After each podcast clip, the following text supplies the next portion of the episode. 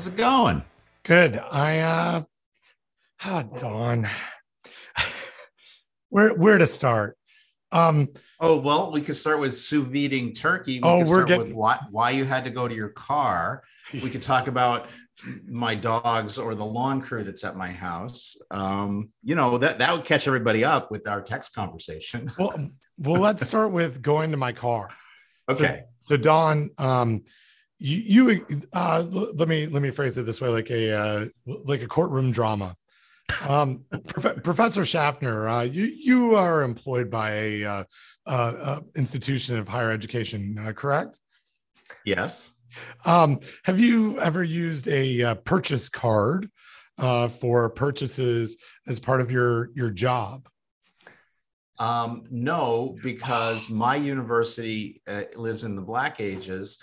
Uh, we are not allowed purchase cards. Uh, we we at one point we were given permission to get a quote unquote Rutgers University uh, credit card. Yes. All this was was a university was a credit card that said Rutgers on it that was a, like a, just a regular like crappy credit card For you, it was just it was just yeah and then i could i could submit those expenses as i would submit any other expenses. It just was a way Oh. it was like a separate card. It's like here we're going to let you have a separate card from all your other cards that you can just use for um, university business. And even that is kind of frowned upon. You know here, here's how we work ben. If you need to buy a $15 piece of software for your work yeah. um, you have to get a purchase order. Now I don't Oh, know how much how much software, fifteen dollars software you buy for your work. I buy a lot of little bits of software, and I believe in supporting independent developers. Um, Ben, they don't take purchase orders. but but our um, could you just have your invoicing department contact our uh, accounts payable? yeah, Like- exactly. I'm sure that I'm sure that's what the independent developers live for for that to happen. Yeah. Well, all Oh, right. Well, so you know, anyway. So no, no. This is so so so that's why I just pay for it and then I either claim it on my taxes as unreimbursed expense or if I use that software for my consulting business, that's a consulting expense. well. See, this part's really really interesting um, to me. I'm sorry that took you way off your story of why you went to your No, car. no, it's it's good. So so I do have a um, purchase card, Mhm. and I'm I'm very envious. well, yeah. Except there's um, there's things there are things that come with the purchase card, including multiple redundancies related to receipts, and Ah, yes. and so because because here's the thing, Ben. Why would they give you a card to make things easy if they didn't have another way to make things hard? right, right because because you might actually be you know who knows what you're up to without your receipts i mean ben i mean Oh, with no receipts true. it's madness it's it's it's madness. And so Don, I'm I am currently missing a receipt, and it's and it's receipt day. Today. oh it's receipt day. today's receipt day. And i am um so so i've you know every once in a while you have a missing receipt form that you have to sign because you're missing a receipt. As so long as it's pay- only every once in a while ben right right. So pay but uh i think this is i think this is biblical where paper begets paper um and uh we're i'm making i'm making receipts from from wine or water water huh yeah no that's wait a right. minute i'm pretty sure you can't use receipts. No. So so but anyway, I've got it's always like down to the last, you know, something hits today and it's the last day. So by noon, I need to have a receipt. But it, this is for it's a receipt that I, I think I don't know what, and I like I don't know where it is. Usually, usually I take my receipts and I have a, a fancy little app that I use oh yeah me too that yeah, that that's uh that scans them and then I Yeah. email those. Well, Yeah. for whatever reason, well, actually, I know what the reason is. The reason is when I got this receipt, I was also late to give a guest lecture. And so I was like running, I was hustling. Right. I probably jammed the receipt in a pa- in my pants pocket. Pants, yeah sure Who knows? Who knows where the receipt is? So anyway, now I've got to fill out a receipt, missing receipt form. But I'll tell you, in the world of um, university administration, th- that I think used to be easier when I was not department head. Now I think I need like the chancellor to sign it or something. I don't Oh, yeah. know. I'm gonna Yeah, find yeah, out. because well, whoever's whoever's directly above you, maybe it's maybe it's maybe it's our buddy Rich Linton. It could be. No? It could be Rich. Yeah. So anyway, missing receipt. I'm now. I'm the now I'm You a problem you- child. The, the the department head. You, normally, it's the department head that takes care of that, Right. But but now, who's who who heads the department head, right? Who- I mean, right.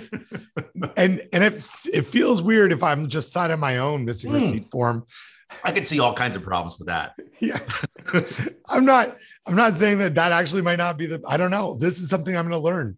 I'm going to learn uh, maybe over the course of the uh, the podcast. I'll give you real time updates because I've just had to send a message saying, yeah, I don't have that receipt, so let's fill out a missing receipt form for it. So I've just made more work for nine people, basically. Yeah. Well, and it's a good thing because otherwise you might be stealing ten dollars from the university. Who? kn- Right. Right. Right. Right. I mean, how or, much is a receipt for, if you can say? um uh, like forty dollars? of forty dollars. Well, Yeah. you know, the most important thing, Ben, is that we spend at least forty dollars, probably more like eighty or one hundred and twenty dollars worth of people's time to Yeah. make sure that you don't steal forty dollars, because that's the most important thing. Right. Right. Forty-one thirty-two to be Yeah. exact. Yeah, forty-one thirty-two. 4132 whatever it takes. Ah excellent. Um so yeah so i had to run to my car because i thought just magically maybe i left it in there um and i did not that i well, I- at one, least i could one of the find. one of the things that I've started doing uh, back when I used to have expenses and I used to travel is I would every time I something got kicked back and I had to do extra work to make it right, I would just like keep track of how much time at my Ooh. hourly rate it was costing the university for me to do that, and I would find a way to passively aggressively put that somewhere in the comment field.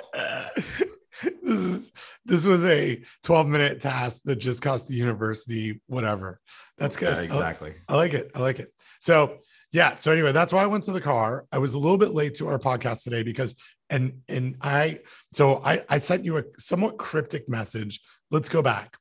Um your message at 8:57 this morning was ready question mark and then I responded sometime soon after that at 8:57 I also saying give me 10 minutes someone just called me on sous vide turkey uh, and you said save it for the show so this is the part where we're going to talk about in the show. So I I actually recorded a podcast that episode this Wait, you morning. recorded a podcast yes. in the ten minutes that I was waiting for you to come on this podcast. yes, yes, a very short podcast on sous vide turkey. And in fact, we started a little bit before then, um, but I thought we were going to be done at nine because that was the that was the time that that we were that we were planning was just half an hour, but it took a little longer because I rambled. Um, Well, I mean, that's but that's part of what you get. You That's know? who I am. You get. so- Here's the thing, Ben. There's one show that we have where there's not supposed to be any dithering. right, it's not this And one. then there's this show, and then there's any other show that you might do where I'm pretty sure there are no rules. Right. Did whatever they invited me as a guest. I do. I follow my own rules. Go your own way. As um, I don't know, REO Speedwagon or Hall and Oates said, you can go your own. I don't know. Who's who? Do you know that song? Well, I will find it for notes. I'm going. Oh, Fleetwood Mac. go your. That's terrible. The Fleetwood That's Mac uh, Really fans are, are killing I'm us. Very, very upset with you right now. Well, it happens. I knew I knew a song that said that. Um, so yeah, so I did that. Um, I well, I want to. Uh, well, let, I mean, let's talk about it now. Let's let's jump. in. This is the show. We saved it for the show. The show is the show. So so the question at hand, and it wasn't. It was sort of phrased as a risky or not question, but it was more in depth. It was for a food science podcast. What it was? Can you sous vide a whole turkey, like a 17 pound turkey? And and the answer is yes, but it's it's not probably really sous vide because you've got to like in your home, it's really hard to draw a vacuum on a Ziploc bag that's that big and pull all the air out of the cavity of like I think it's difficult to to actually sous vide it. Um, and even and I'll I'll link to uh, or we'll link in show notes to um, something that Anova has on their website uh, on this, where they really just show it in a big Ziploc bag and you're placing it in water bath for 24 hours. So it's really interesting. So anyway, take a look at it. I said you could do it, and I think that it's because you're going to get the, you know, we talked about Clostridium perfringens risks through the like come up temperature time talked about can you cook it to just 150 degrees fahrenheit? So i shared appendix a with them. Um, so anyway we we went through the whole thing but yeah sous vide a whole turkey. But and don i don't know why anybody would do this because you still have to like roast it for like an hour afterwards anyway because you want it to be brown and not just a, like a white gray mess of turkey, which is what it would look like after 24 hours of water bath in an immersion circulator. Yeah, it just it, it yeah. just it just seems ridiculously stupid. Like, why would you do it? Like, I could understand if you want to sous vide a turkey breast. Yeah, yeah, right, right, right. Um, so it's that like that's doable. And in fact, we talked about that. You know, maybe a better way to do this is to break down your turkey, do it in pieces, um, but it seems like a lot of, I don't know, it seems like a lot of extra work. Oh, a, a ton of extra work, extra risk for what? What is the benefit, right? Yeah, I don't yeah, know. Break it, break. I would say I would agree 100. percent Break it down, and then you can sous vide parts of it. Um, you know, but but yeah, it's uh, yeah, it's it just seems needlessly complicated and needlessly risky. Yeah, uh, for no benefit and messy. Like that was the thing that we talked about um, on the on the podcast um, was, you know, what what are the risks? I mean, like you know, the time. If you were going to cook it for like two or three days, I'm worried about the come up time. If it was really low and use different, you know, time temperature combinations. Um, but really, just putting a whole turkey in a bag is like messy, right? Like the the juices, the that you know. It, anyway, uh, but eh, but I've been a good. It's a good um, it's a good question because people are doing it, right? Like we um, just because people are doing it doesn't make it right, but because people are doing it, we should talk through the risks. So that's that's what I did. Um, and it was so this was a lovely podcast. Um, and it was with um, my friend um, and uh, a friend of um, I guess a friend of our our show, um, he's a food scientist. Um, his name is Keith Harris. He's a professor here in um, at NC State, and he co-hosts this um, this podcast with two other uh, folks, um, Paige Luck, who also is a friend of mine, and a student, uh, Teresa Risoli. And so Teresa, I've, I've just met a couple of times, but it was really, it's good. So check out the podcast. I will link to it in show notes. I, I assume that they're going to have it edited before Thanksgiving, which might be around the same time that this this current podcast drops that you're listening to here at Food Safety Talk. Uh, but their podcast is called Wolfing Down Food Science, which is a play on, oh, you know, oh, right? Yeah, like, yeah. We're, we're, the wolf pack, and see what they did there. Yeah. So, yeah, that's so, clever, too clever by half, uh, but but I'll allow it. it's cute. It's cute. So, it's cute. um, anyway, they yeah, I've, I've, listened to a couple episodes. They actually had a really, I, I thought was a really, um, a really cool one. If you want to start somewhere on this, that I thought was awesome. The, there's an episode back in October about chewing, like the biology oh, cool. of chewing yeah. and texture. It was really really cool, like stuff that food safety nerds would love. So yeah. it was an interview with um, this uh, evolutionary biologist, Chris Vinyard. So, yeah, I thought it was really, really great. Um, so yeah, that was my podcast. Uh, podcast. My that was the podcast I did before this podcast. Um, I was I was joking. I was thinking that you were, you, but you were actually literally doing a podcast. Yeah, yeah, I was. I was. Uh, so okay, another thing. I traveled yesterday and the day before. Oh yeah, yeah, you made it back. I made it back. Congratulations. Thank you, thank you. This is the second time I've been on a plane in two and a half years. Um, I went to DC, which is one of the easiest. Oh, sorry. Before before we oh, move on, can you just can you just please um, communicate to Professor Harris and colleagues? They need to fix the aspect ratio on the art. okay, so Don, this is the greatest. When I sent you that link, I knew that one of two things would happen. One is you were going to mention the aspect ratio. Two, you were not going to mention it, but you were going to be like, that aspect ratio on the picture is a mess. And, well, and I, I, it was it was in in the text in the text stream. I'm like, okay, it's just it's just because of the, the text, and then I loaded the actual page, and it's like, no, it's actually screwed up. So yeah, yeah I mean, I'll, I'll communicate it. I please will. do communicate it. I can't listen until they fix it. I will. I will. I will let them know. But I I know you so well that I knew that that was the thing that you were going to look at um on that. I knew you was going to because you you mentioned maybe this was somewhere recently where you said that that's one of your hidden talents. Um, yeah, or curse, whatever. Well, yeah, whatever. It's the yeah. Uh, so I will definitely mention that. Um, so yeah, so I I went to I went to DC, which is like a really easy trip from Raleigh. It's it's like a 40 minute flight or less than 40 minutes.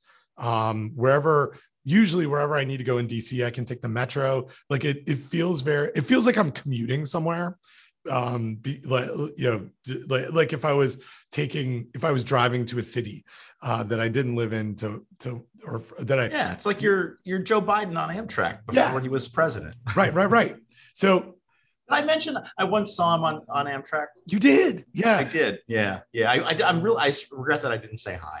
Oh. He was just standing there chatting, being Joe Biden. I'm like, that guy looks familiar. I know him. Um, I know yeah. him from the Daily Show. Yeah. um, so so I my my trip to DC, I don't think it's like super secret, but I, I will like I won't give all the details just in case someone else will scoop them. But I was filming a documentary on food safety. Not not me. I'm not a filmmaker, but I was being interviewed for uh, a food safety documentary. That that the questions were like all encompassing. Don, I spoke for almost three hours yesterday on everything from leafy green marketing agreement to jack in the box to flour risks to hand washing in kitchens um you know I, one of the things that they asked me to explain was like the the regulatory like all of the regulatory bodies that are involved in a taco that you might eat at a taco bell um you know so like the walking through sort of the complexity but it was it was a lovely experience. The the folks that are the that are um, you know the director and showrunner and person who did the interview were were really nice.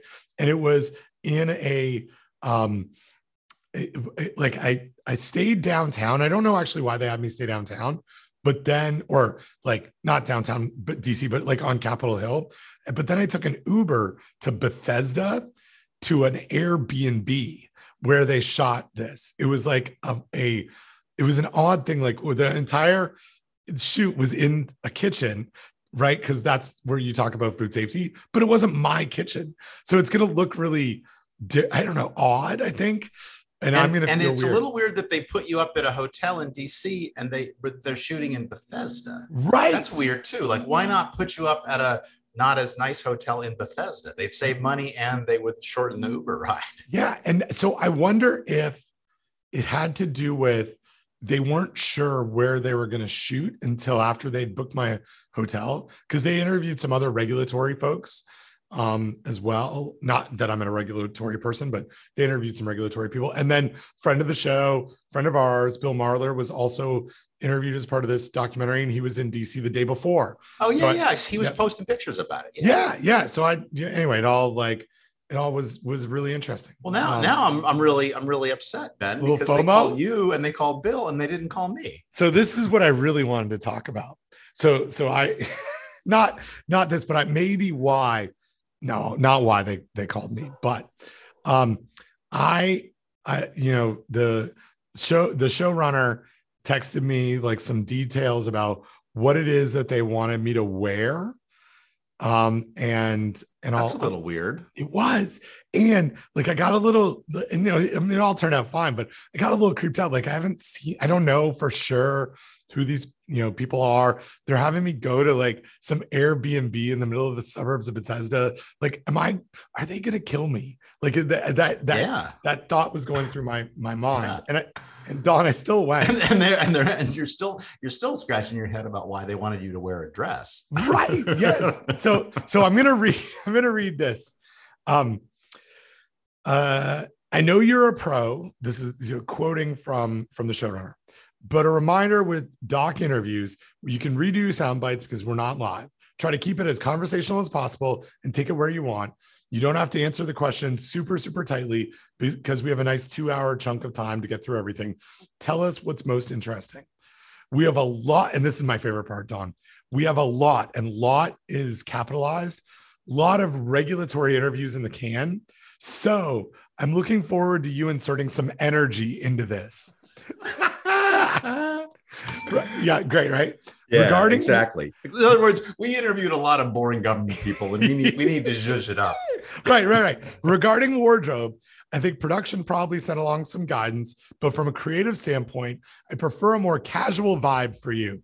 Maybe a sweater or a more casual, less less stiff button down.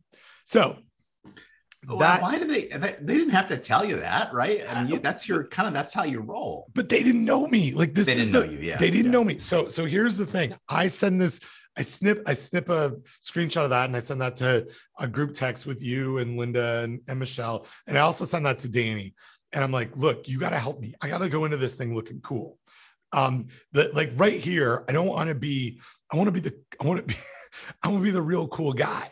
Yeah. i want to you want to be the you want to be the the you know like not like uh uh what's his name? Uh hello fellow kids with the skateboard on your shoulder exactly. Right? you want to be you want to be the guy that really does look hip and not not pretending to be hip. Right i've got it like that's a fine line because i'm not hip right? So so the fine line to walk is look like and, and, and i'm gonna paraphrase a, a, a um, a line from Star Wars or from the Star Wars um, uh, uh, trilogies or whatever three trilogy whatever they are.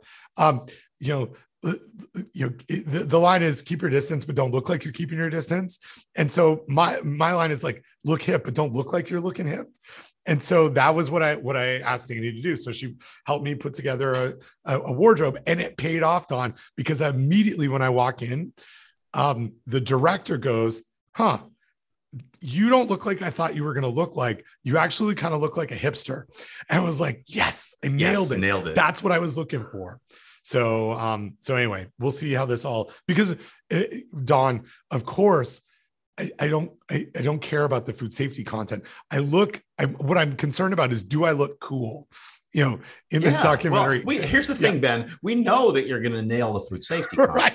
Like that's a given. The question is, what else can you do to, you know, to take it to 11, to use another pop culture reference that we like on this podcast, right? Like what, what can you do? And, and, you know, so you're maxed out on food safety, but in the hipster, you know, that you could, you could, you could get some more points for that. And I there's room to grow, right? I, there's, there's, so what, here's, here's what I want to have happen. Um, I want this to be a really successful documentary, like you know, up for um, Academy Awards, that kind of that kind of stuff. You know, so this is it's from a big production company. It's going to be on one of the streaming services. You know, that's out there. It's gonna it's, it's got its things. So I think it's got a potential here. It's going to be like taken off. Then, so what you, what you're saying is you think it might have legs. It might have legs. It might have. That's what they say in the industry. Then, Don, I want I want people to be so smitten with my look and how likable I am, not my content, but that I get a another documentary just about me where you and I are part of this together. Like that, but I'm the, but I'm clearly the second banana. You're the you're the main guy. I'm just the supporting uh, best supporting actor in the what, documentary. I mean, your your words, Don. Whatever. whatever. uh, no, it's it, it was instead it's going to be like that uh, about that cult, uh, the, the Theranos niche cult. No, no, the no, the I didn't watch that one movie about a cult. No, the one, uh, the one about the cult in uh, Oregon. Oh yeah, yeah, that yeah. that was that was there was a that was a good one. Yeah. Um. So I love I love a good documentary. Um, and uh, so I'm I, it was it was it was fun to be um to be part of it. So so we'll see. And it and, it, and now like you you know you, you and I do this quite a bit. Like you kind of do these things and then you don't know, like you forget about it, right? Like it's it won't oh, come yeah, out for yeah, a yeah. year. And they'll be like, oh yeah, I did that thing. And this conversation, I'm gonna have to look back on it because I won't remember that I just wanted to look cool. Although maybe I will because that's really all I ever want. It's just hopefully I look cool doing this thing. Uh so speaking of looking cool, um, and or trying not to look out of place. So last weekend I went to Pittsburgh to coach hockey, and on the way there, um, I, you know, my my older son Jack and I, we went mountain biking, and then we took our bikes, thinking, "Hey, Pittsburgh is also a great place to go mountain biking." But we didn't anticipate, and this is very southern, Don.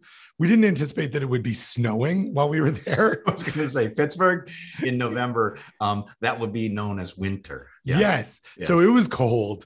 It yes. was. I mean, it, it was right around. It, it wasn't snow accumulating on the ground, but it was cold. But we did find an indoor mountain bike park, which was awesome. And um, I didn't die, like I didn't hurt myself. Um, we spent it, this this place is called the Wheel Mill, so we'll link to this in in show notes.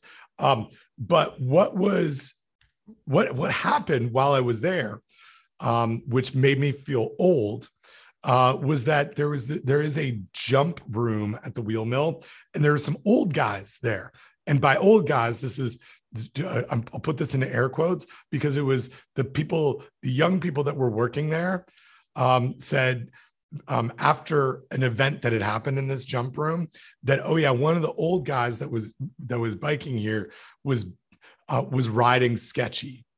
And and so riding sketchy is like a mountain bike term that I had not heard about, or maybe it's a full out biking term that I had just not like heard about. But this is how the conversation went as I was listening. So this guy fell, and they ended up like calling an ambulance because he hurt himself badly. Um, and uh, and so I'm like, you know, walking around, listening to the conversation. Con- conversation is like, hey, was was he riding sketchy?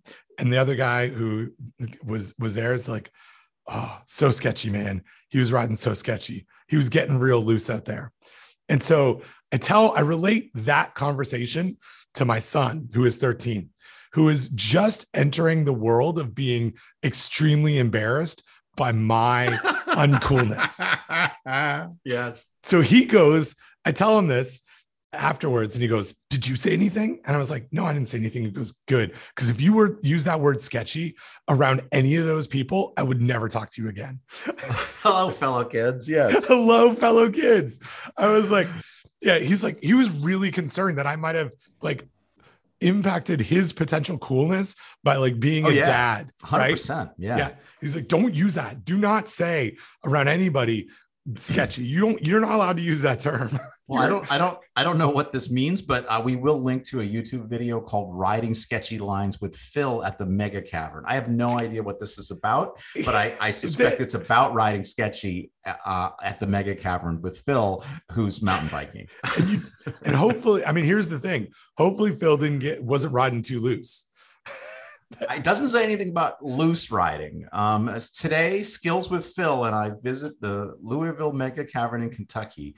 Nothing about loose though. No, oh, uh, it's a uh, it's a it's a bike park with jump lines, single track, everything you could ask for. Oh wait, show more. Uh, let's see. Uh, what am I looking for? Loose? Yeah, no, no, nothing. Uh, hey, Nothing could have been loose. Nothing could have been just some just like Pennsylvania slang for for mountain biking. anyway, I'm I am although I'm in the mountain biking culture, I'm not in the mountain biking culture enough, at least according to my 13 year old, to use the term sketchy in any public setting, except on our podcast where he doesn't well, maybe control. he doesn't listen. Yeah. Right. Yeah. And maybe you should, maybe you should get some clarification. Like what would, what would it take? Like, is, is there a course that you could take or is there a curriculum you could follow Ooh, yeah. to like become sketchy qualified? Yeah. Right. Right. Right. That's great. Yeah give me the what, what's the what's the one-on-one uh, class that I need. Well, and and I think he's already a little bit nervous that I wear like Vans and Chuck Taylors, but oh, I was yeah. doing that before we were mountain biking. This right? He's like doing that before he was born. I was doing that before he was born. Like he's now he's like looking at that like you look like an old guy who's trying to look cool. And I was like, but I was always like an old guy trying to look cool, even before you. so um anyway, so did you did you say that it, it is um, from Skills with Phil. Is that the the name of the YouTube channel that, that you found uh, something? I believe so. So Skills so. with Phil also went to the wheel mill. So oh, I will we'll link to that. That I just found a um, a video so you can see the thing that I did. And I'll tell you, I did all of the beginner routes.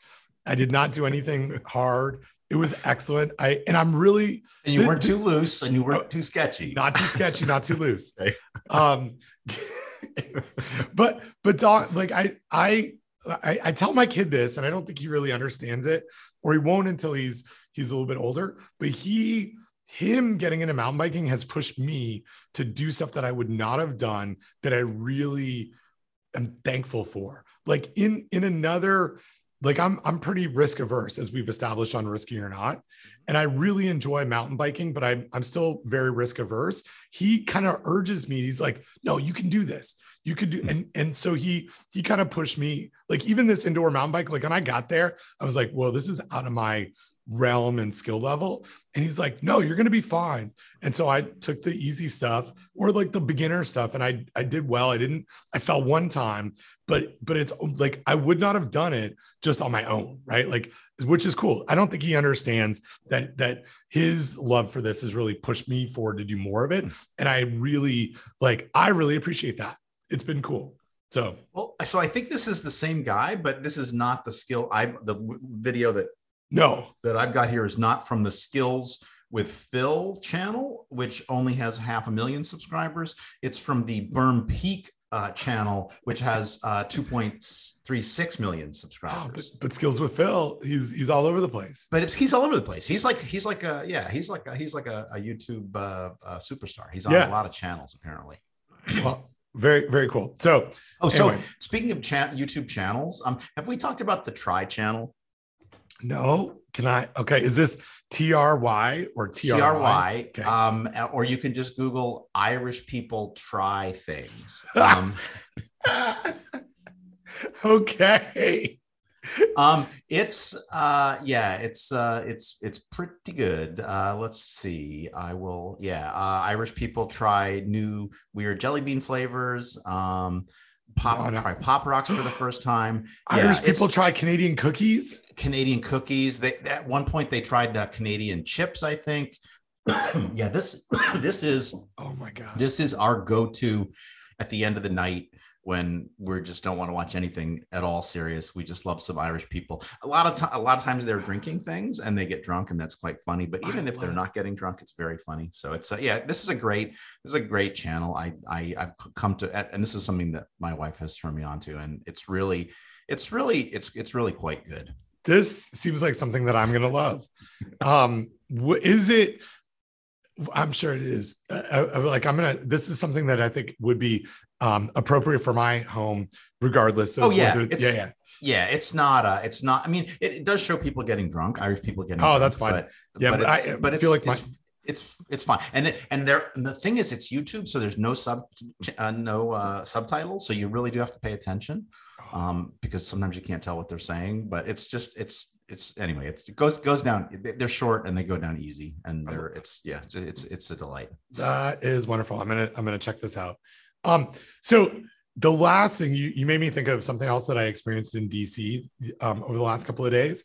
So so I had um I, I got I you know I, I wasn't going to a meeting. There was no one there that I was like hanging out with. So I flew in um you know early two nights ago. Well, like I got, there at like dinner time, and I hadn't eaten, but um this uh, you might have noticed in my uh sharing my fitness with you that I had run like over 10 miles um before one of our meetings on Wednesday and then I was like extremely hungry Hey. like I yeah I, yeah i did i did notice like well, that's weird he just finished a workout but we're we're starting a meeting here A- Uh, and I yeah. did I, I rolled with it right I got there um so I'm, I'm better than I'm- I did. I, Well, I- I'm chronically late to everything all week. but it's- Except I was almost an hour early for a call yesterday, so I think that evens it out. that that's how yeah um so um so anyway i got to got to dc i stayed at the um hyatt regency which is not one of my first of all not one of my uh like no marriott points uh, Right, out of right.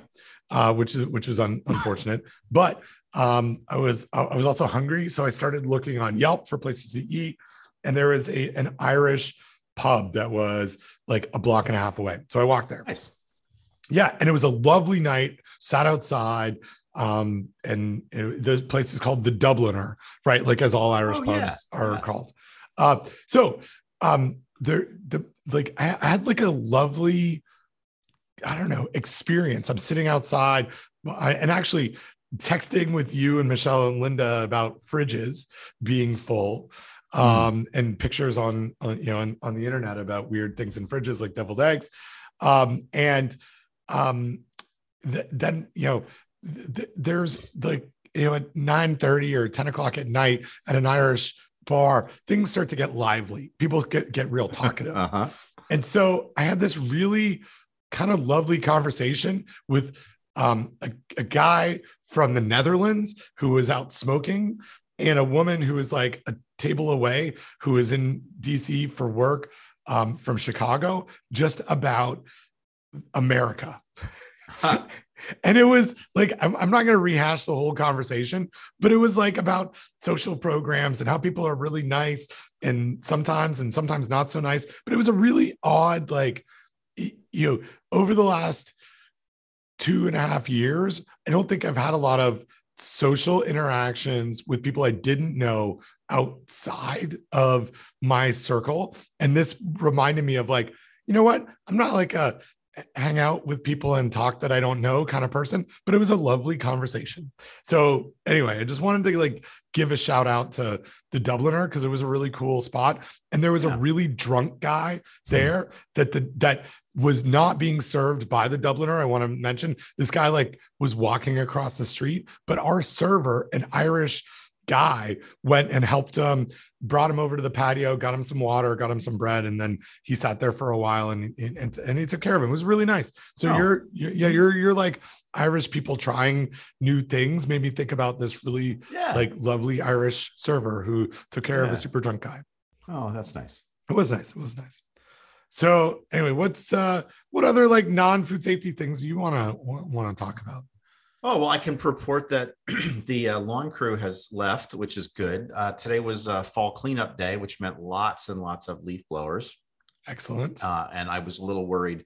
I thought they did clean up the other day, and then a whole bunch of more leaves fell. But I think that was our. We're we're still going to get more leaves, but uh, but they did a good job getting rid of the worst of them. So yeah. So no, that's the only thing that I can report. Um, uh, the Bianca is locked here in the room with me because I needed to close the door because it was noisy. Um, and but she's happy now that the leaf blowers are gone. Gibbs is happy. So no, I think. Uh, oh, uh, well, this is vaguely food safety related. Um, yesterday we had the we celebrated the 75th anniversary of the food science department at Rutgers, which was Oh. very nice. Um, the the in her opening remarks, the the dean called me a rock star, which I, I, I kind of thought that was very nice. Um, and then uh, Tom Montville gave a presentation, and I was the only one in the audience who unmuted and could I correctly identify a psychrometric chart. So I, had- I had a nice evening last night. That's a big. That's good. That's really nice. It's it's I, you are a rock star, and I'm I'm glad to do the this podcast with you. Oh, That's that was that that's really cool. Um, what? So it was a virtual get together. Yeah, it was it was Zoom because Yeah. that was the only way I would I would have done it. And, and honestly, it was better because we had people from all over the world that joined us. So Oh, that's yeah, awesome. It was uh, yeah, so it was really nice. And I get to I get to reconnect with my uh, graduate student, former graduate student Marisa Kaipo, who worked for um, FAO in um, uh, uh, Latin America. Oh, So we're going to get together for Zoom drinks at some point. So uh, yeah, so she works in uh, uh, Chile, and her husband is in Peru, where they're from, and their son is an architect, I think, in Washington D.C. So yeah, oh, that's awesome. So, uh, we had a we had a we had a real nice uh, uh, Zoom uh, text uh, chat uh, while the meeting was going on. Well, that's good. That, that that's the way to do it. Um, well, that- that's cool. We uh yeah, I'm trying to think what else what else is going on here. I think that's that's it for things in my and oh oh no, there was one other thing I tweeted about this. Um, so I, we've mentioned strong songs on this podcast Mhm. um a couple of times, and I know a couple of our listeners, just because we're Facebook friends, have started listening to strong songs and loving it. I listened to a strong songs episode on my way to Pittsburgh last week on um uh the talking heads or talking oh, heads cool.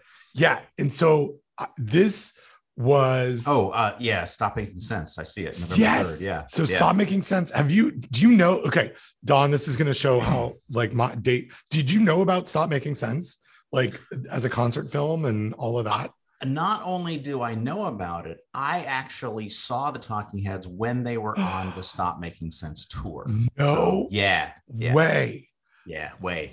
oh my gosh so this so so let, I'm, I'm a sucker for concert films or what maybe sucker's not the right word i just i love the production um of of the, like the art form of a of a concert film where someone knows that they're making something like this it seemed like this tour was an extreme production of progression of songs just how they're going to bring in different members of the band. Anyway the strong songs episode goes through that.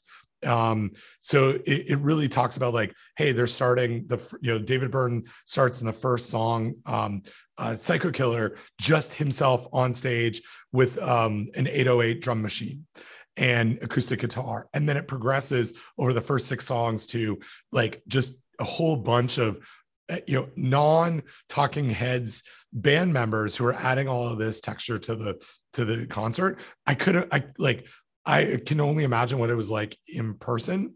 Um, because it, it, but it, this is the thing that that grabbed me. I love strong songs. I know a handful of Talking Heads songs, uh, you know, well because i've listened to the genre that Talking Heads is in. I had never heard the song um, "Slippery People." Oh, Before? Yeah. Mhm. and the slippery people version in stop making sense the, like most of the strong songs episode was based on sort of the layers of that song and i've now listened to that song like 60 times Mm. um since so much so that my kid was like Mm. why are you listening to this song so much this is a terrible song. And i was like you you don't know. This is an amazing Yeah. song it's so good. But but i like i really love the um i think that paul simon probably introduced me to this um with the um with there, there was a, a couple of concerts that that he put out the concert in the park and then the graceland con uh, i think it was the graceland concerts or it was maybe rhythm of the saints um anyway the, those they're really layered like really really cool songs that made me think of this made me think of that. So anyway check out if you have uh, it's on amazon prime. Um that's where i watched stop making sense. Uh and then the strong songs episode on the stop making sense talking heads. Um really it's about the album and the uh, and the documentary or rock concert um, you know movie whatever whatever it's called. It's it's excellent so yeah, and, and directed by uh, Jonathan Demme, a Silence Right. of the Lambs fame. So yeah. Yes. Yeah. He also directed a um a Neil Young um uh I think where is it? Oh, maybe not. Maybe it was his brother. Didn't his brother Ted Demme? Didn't he didn't he die? I think he might have directed a Neil Young concert film. One of the Demmes did. Uh, let's see. No, uh, it says uh, Neil Jonathan Demme. Um, uh, Neil Young Journeys. Uh, Yes. is an American concert documentary uh, produced and directed by Jonathan Demme. Yeah, yeah. Okay. It was really I really enjoyed that too. So all right. Um so we got all that stuff. Um do you want to you want to talk about some uh some food safety things? Yeah, let's do it. So there's a couple of things that I threw into our um uh, that I wanted to talk about. Yeah, and I put some things in the Dropbox too. So the first one, um, oh, well, the first one, um, I guess a callback to our friend uh, uh, Bill Marler's second mention of the, the episode. But there's a really nice Washington Post article that I think it's in, um, I mean, I think it's like today's. Oh no, maybe not today's. It's an old one.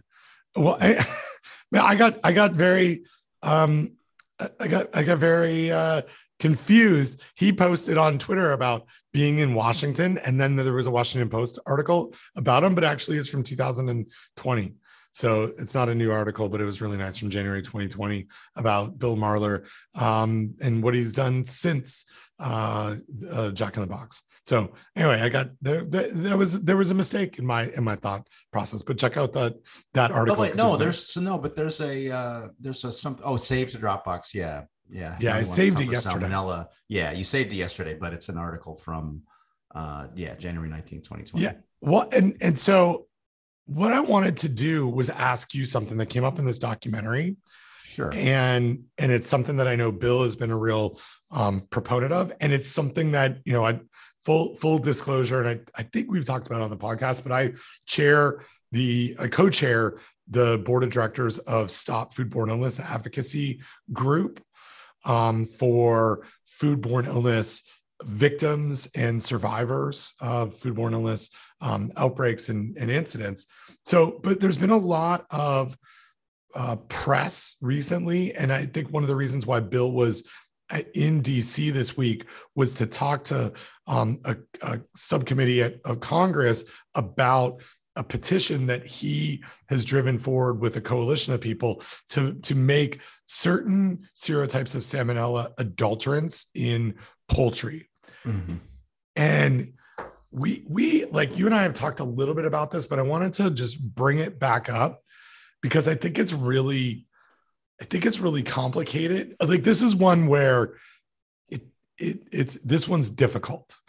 like I I what and and so how I answered this in the documentary um was they asked like what you know do you think that well, so and it was let me give you the the foundation and lead up right we had talked about how um how much advancement had happened in food safety by naming 0157H7 and subsequently all Shiga toxin producing E. coli's as adulterants in ground beef and in um, in, in, the in beef in beef products that are um, that are you know mechanically tenderized or or ground and and that so so we we talked quite a bit about that. Then we then then this question came up was okay so if if a lot of progress was made with Shiga toxin producing E. coli and ground beef what about naming you know five or seven serotypes of salmonella adulterants in poultry?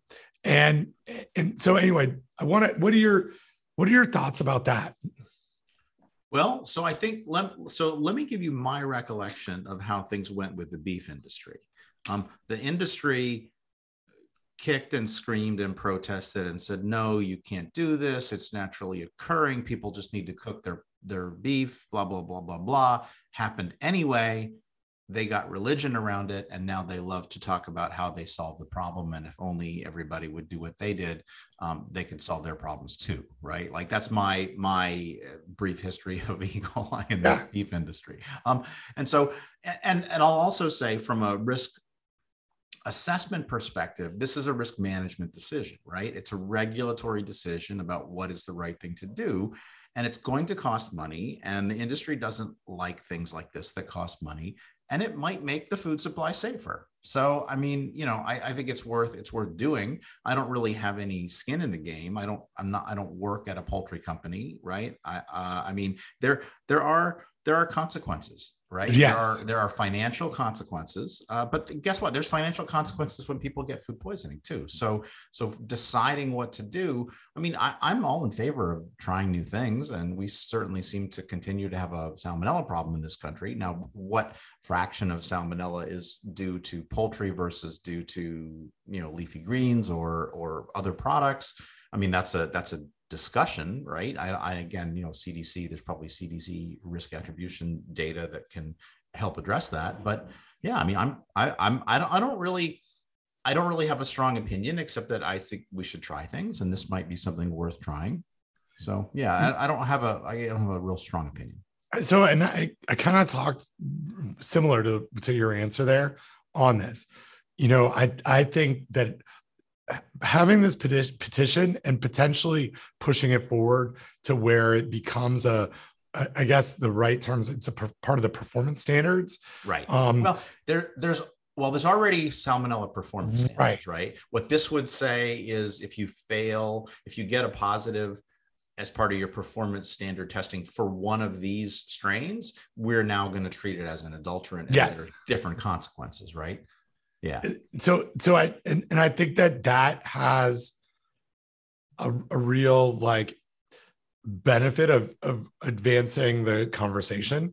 I think it gets difficult to actually do, but I'd much rather and you know kind of talk through this like having less salmonella arrive in restaurants or arrive in consumers' homes is a good thing.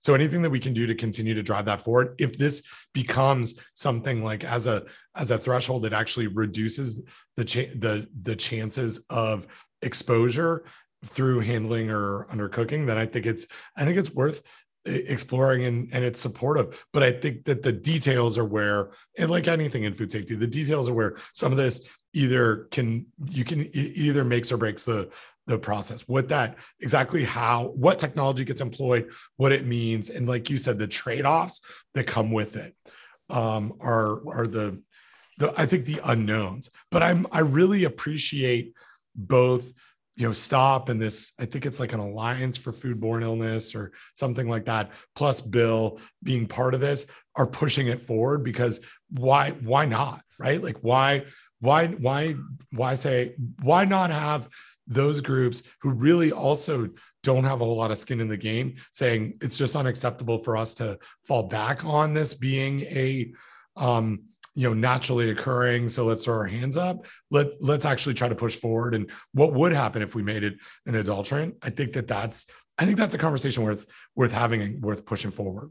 Well but you know you I, I, and but the, to me the more interesting question would be okay what are the tools that we have in our toolbox to make poultry safer? And would it make sense instead or in conjunction somehow to enumerate right? And we've had this discussion i know, I know folks in the in the, the poultry i think i think it's the poultry industry have have really said you know it's really it's it's not about prevalence. It's really about prevalence and concentration. Right and, right. and i and i think that's so the question is like the question is not is is will this thing what i mean well in, in one sense the question is yes what will this change what effect will this change have on food safety? But i think a better more interesting question is what are multiple interventions? What are the costs and the benefits of multiple interventions and then let's design based on risk assessment right? Let's let's give the risk managers a risk assessment that says look here are the levers in the food safety system that you can pull.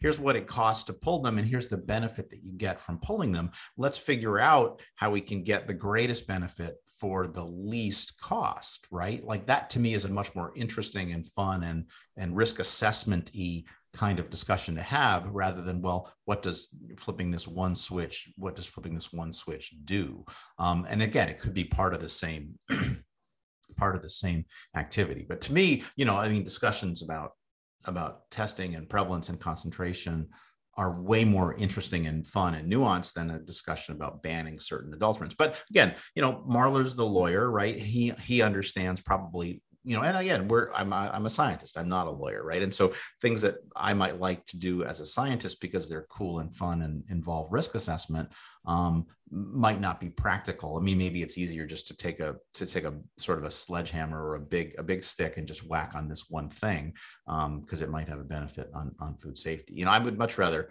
would much rather have a discussion about um, you know. Uh, listeria tolerances in foods that don't support the growth. I think that's a, a much more yeah. uh, controversial point that that may have a clear food safety benefit. So yeah, I don't know. I mean, it's uh it's not one of the things that I think a lot about. Again, I'm I'm more interested in the other other questions that I've been I've been rambling on about here. Well, no, no, and and I think that the, this is this is kind of what I wanted to talk to you about. It's it's like ex- exactly as you as you state the and it becomes a, a communication challenge both with the listeria tolerance as well as if we were to say okay salmonella at above this level because it's both a prevalence and concentration conversation um, it becomes an adulterant. How do we how do we best communicate that? And this is maybe you asking me this question because I don't know the answer to this, but how, what's the best way to communicate that to people on the outside of the food safety world? That it's not like, oh, we allow a bunch of salmonella or a bunch of listeria in here willy nilly, but it's a thoughtful approach to you know risk assessment. Here are the ones that here here's the prevalence and concentration that matters that that we really need to be focused on that it's not just one or the other. And leading going down this path of of having just a no you know no no prevalence um be be a threshold that we're that we're focused on it, it doesn't it doesn't give us the the best like maybe most efficient way to address this or the best way to uh, to do it. But i think it's a communications challenge.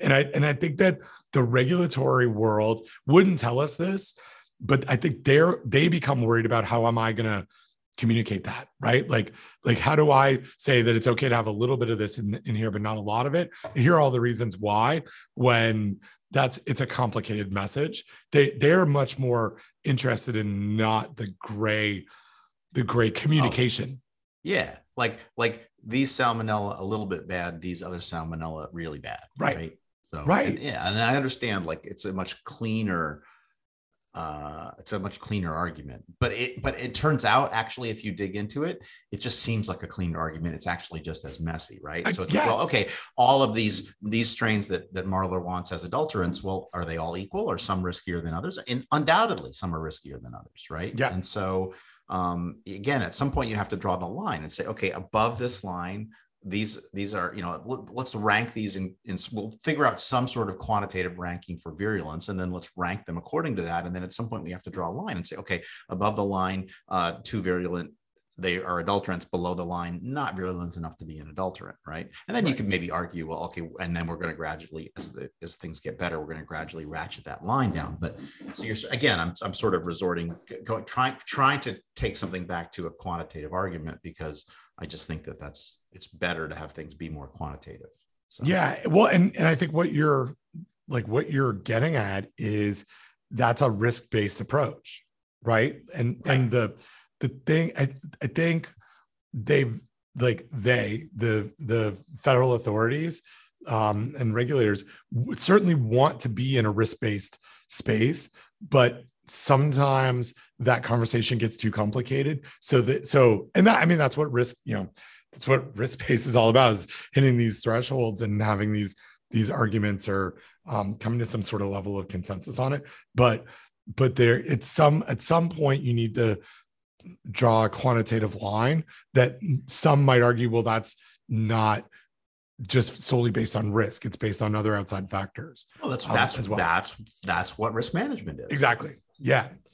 So it's yeah i, I think it's um it, it may be, and unfortunately, th- like this discussion is not what we got into in the um in the documentary it was more like it you know because it doesn't this is for our podcast right like that that doesn't um th- this is the right format to get really in the weeds on this for them they're like well just give me the like quick version do you think it's a good idea for this to be an adulterant or not i'm like well i can give you like the four minute version not the 20 minute version which is better than maybe the 30 second version of this. So that's the, you know, where where I kind of tried to try to go on it. But I think it was the question that I dodged the most mm-hmm. because I I didn't like I, I didn't think it was it's, it's not it's not yeah. a 30 second question it's exactly not even a four minute question right you know you need this, the 16 extra minutes i don't know how long we've been talking about this but it is yeah it's it's like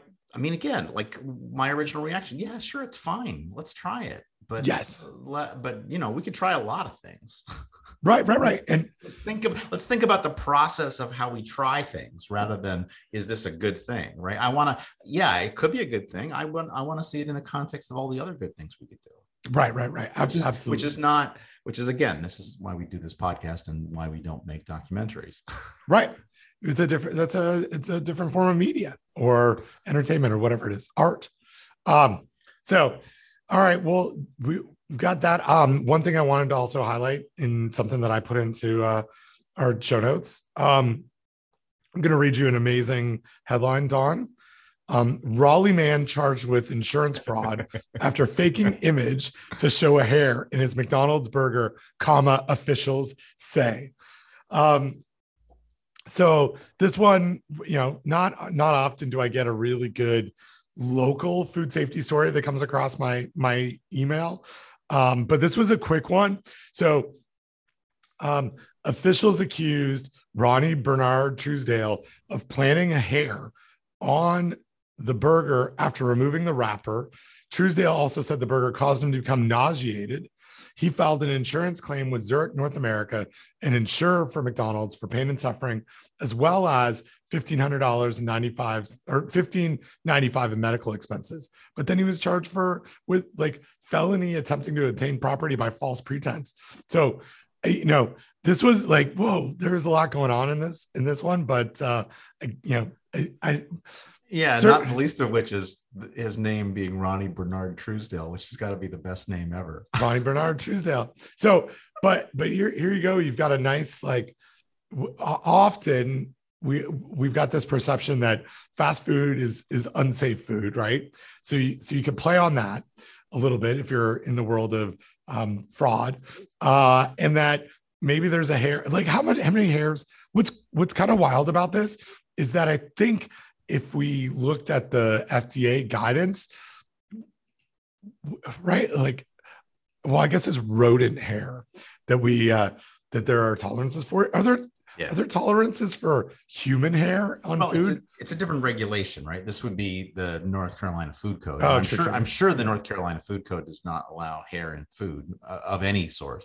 Yeah, true. so, and I, I should have um, I should be on my game a little more.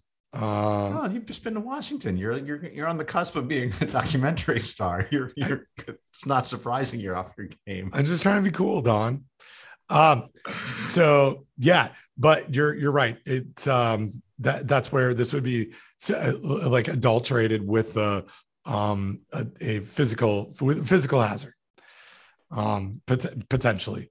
So, but anyway, um yeah, don't. I guess the takeaway is don't mess with McDonald's by putting, you know, human hair in your food and taking a picture of it. I don't even know. Like, I tried to find the court case where mm-hmm. I could find the actual documents. All there was was the that I could find was the um the the news article about this. But I wonder how this investigation went down.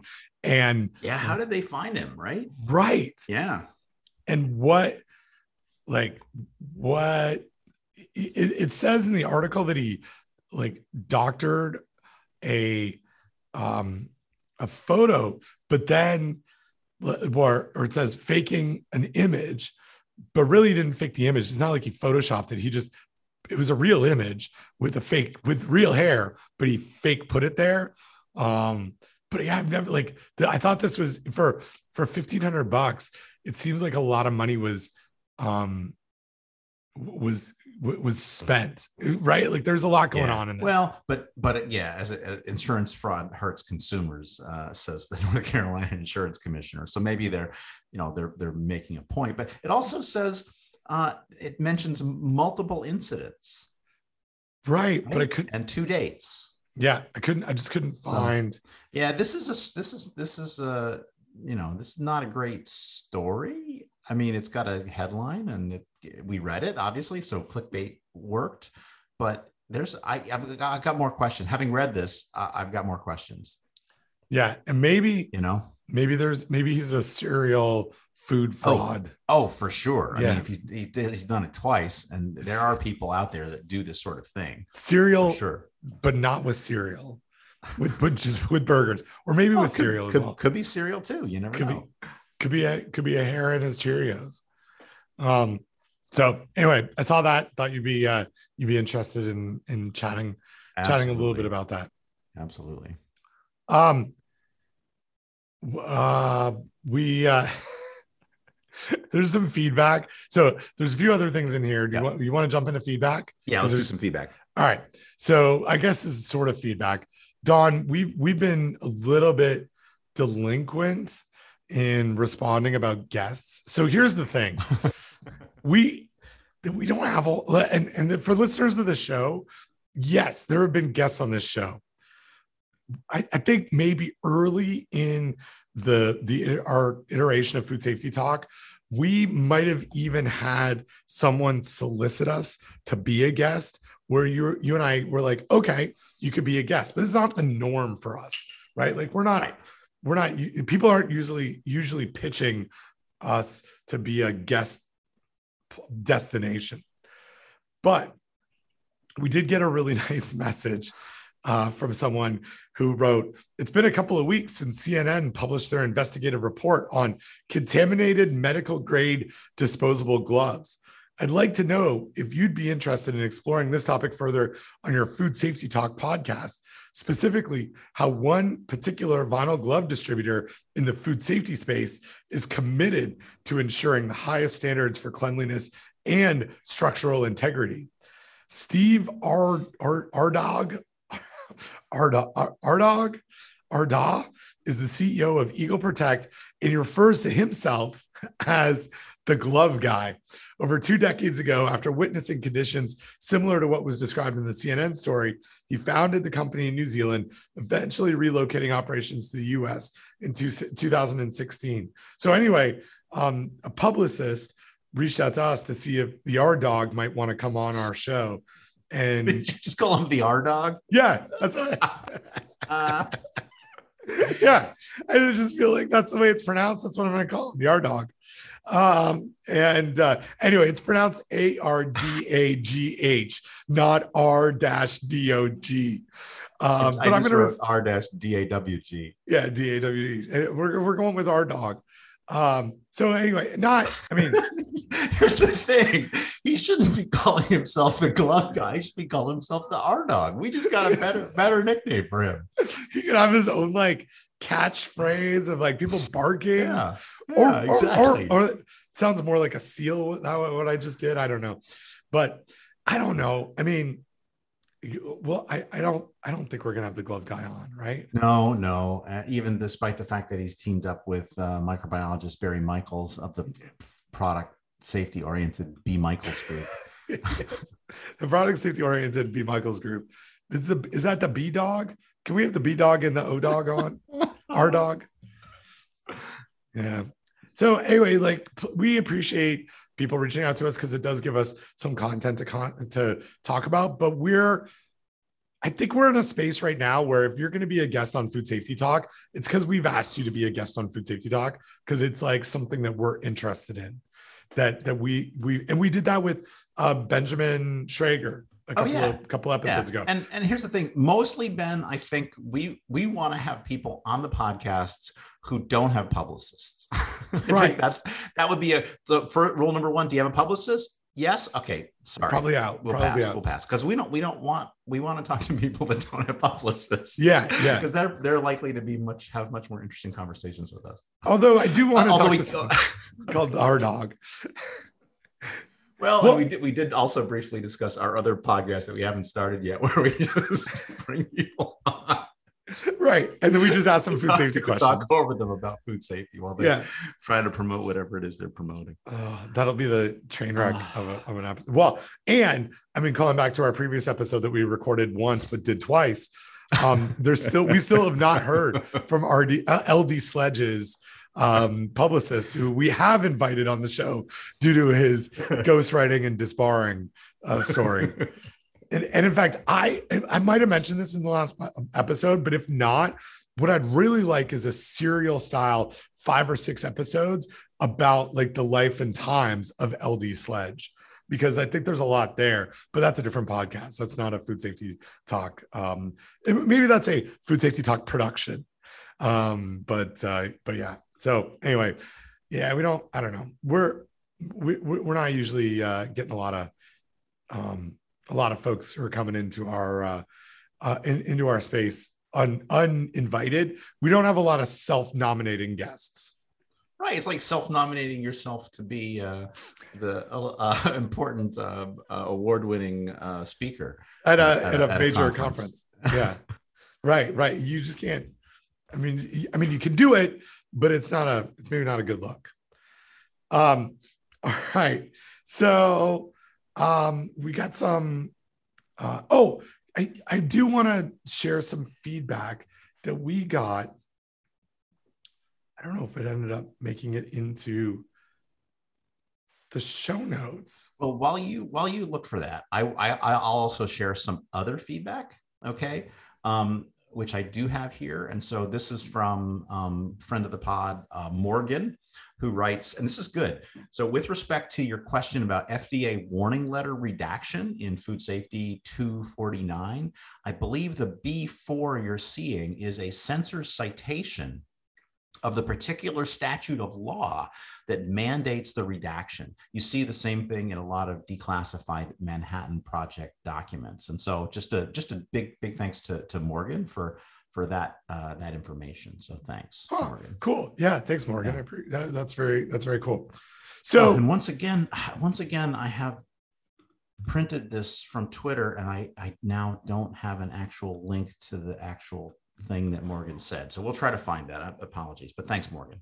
So so I'm gonna I'm gonna say something that that I, I hope it's not like talking too much out of what telling tales out of school, but we got a really nice message from a certain someone who who is I would say fairly high up in the world of federal regulatory. Mm, oh yes, yes, yeah, and and so I don't want I'm not going to upset this individual, but but I, I want want to say um, we got a, a, nice message in relation to one of our episodes where this person um, highlighted that we in our conversation with um, with Benjamin Traeger, there was a couple things that that we glossed over a little bit. One mm-hmm. was that the disclaimer about raw and undercooked foods is for restaurant or food service foods. So, so it's a fe- it, it's part of the federal food code. This was in relation to chicken sashimi, and that there is a disclosure and reminder as part of the food code that almost every state has adopted to use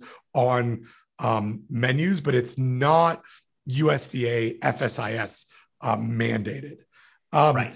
And so it's not a federal requirement. I, I think I answered that it was, but the nuance here that was pointed out, which is absolutely correct, is it's a model co- code that gets implemented at the state level. And right. so I, I, think that was that was great. And in our discourse with this um, really really lovely person in, in front of the show, um, uh, it, it, was mentioned that um, that that uh, uh, th- this person finds our show entertaining and enlightening, even when Don says stuff like, "I like to tweak regulators' noses." and so, uh, so anyway, just a, a, a really um, a, a, nice a nice call out, and we had a, a really cool back and forth uh, um, conversation. And uh, this individual said after you apologized, um, said that uh, your apology is accepted on behalf of all regulators. And so maybe we'll be able to have this person on um, once they leave the uh, the federal service. Uh, but uh, but yeah, I just thought it was a great, it was a cool cool uh, conversation. Yeah, and then I'll also say uh, another bit of feedback from uh, listener um, uh, Dolly, who writes on Twitter. Um, uh, again, in response to episode 249, uh, it, it doesn't include non death related risks, but the micromort is the measurement of how likely you are to die from any given activity. And, and, and she links to the Wikipedia page on micromort and then suggests perhaps for foods less serious food safety mishaps something called the micro shart which which i think is also a really good idea. So yeah, yeah. um so um we we did a uh, I, I guess we've we've done multiple podcasts uh, on um, cross contamination, but we we had a episode on risky or not about cross contamination of plant based foods, and and meat back a, a, a few uh, episodes ago, and so we got a message uh, from someone who um, didn't um, sort of share who who they're they're with or anything like that. But I think it was a really interesting uh, point, and I think it's something that we might want to do some follow up on. So um, the message goes listen to your cross contamination episode. Agree, there's a lot of inconsistency in labeling and handling instructions, specifically with plant based foods or meats. As academics, it may be helpful to talk to someone who is in the day to day supporting companies from concept to commercialization and beyond as we navigate this crazy world of non meat products. Nut milks are another huge arena. There is labeling there are microbiological questions. There are NFP, complete protein. Um, there is what I term cooking instructions.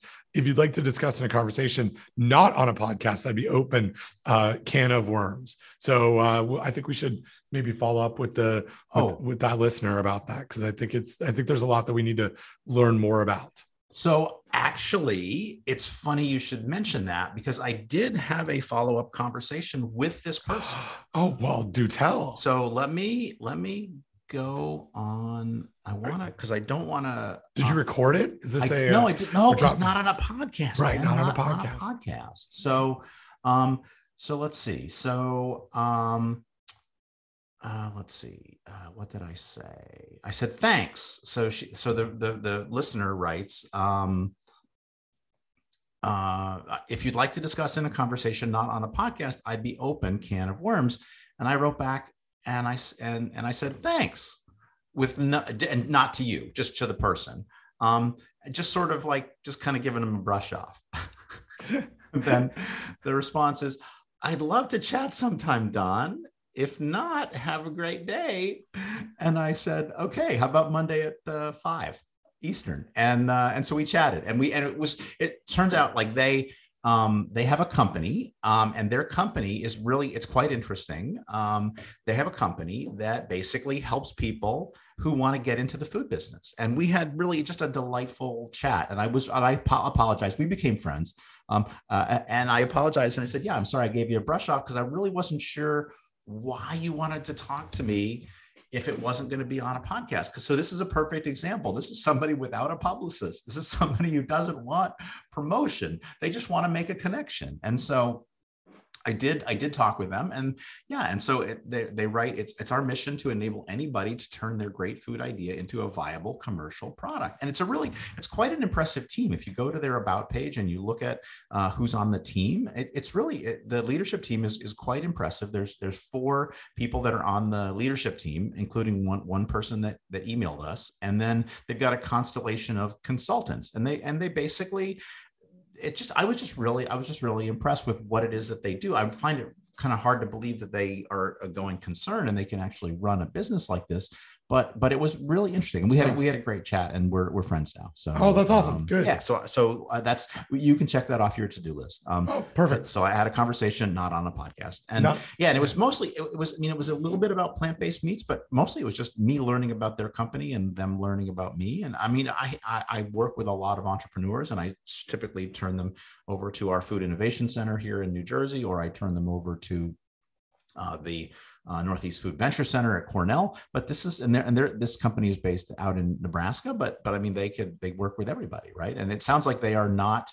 They work with all different size companies, and they're not averse to working with really small people that just have an idea about something that they want to make and they they understand like there's people out there that probably just should not go into business but but they're they're willing to talk to them i just i was i was i just like i just, I was just really really struck by what a what a what a great company they seem to be and what what a great conversation we had so yeah very cool well we had another bit of feedback on this and labeling um, specifically to that episode on Beyond Meat mm-hmm. and plant based meats. And so um, I'll, I'll, read read this um, message from the listener. Listen to your podcast and want to share about labeling.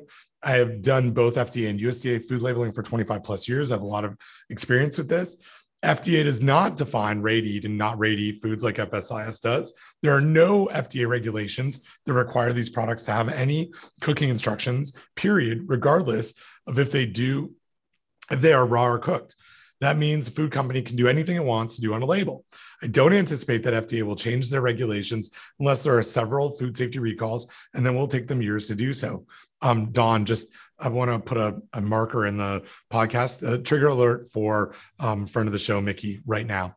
Um, the uh, interesting thing about FSIS food safety labeling regs is that outside of the safe handling regulations and the cooking validation regulations for tenderized meats, which are CFRs, the rest of FSIS labeling regulations are found in the FSS FSIS Listeria guidance.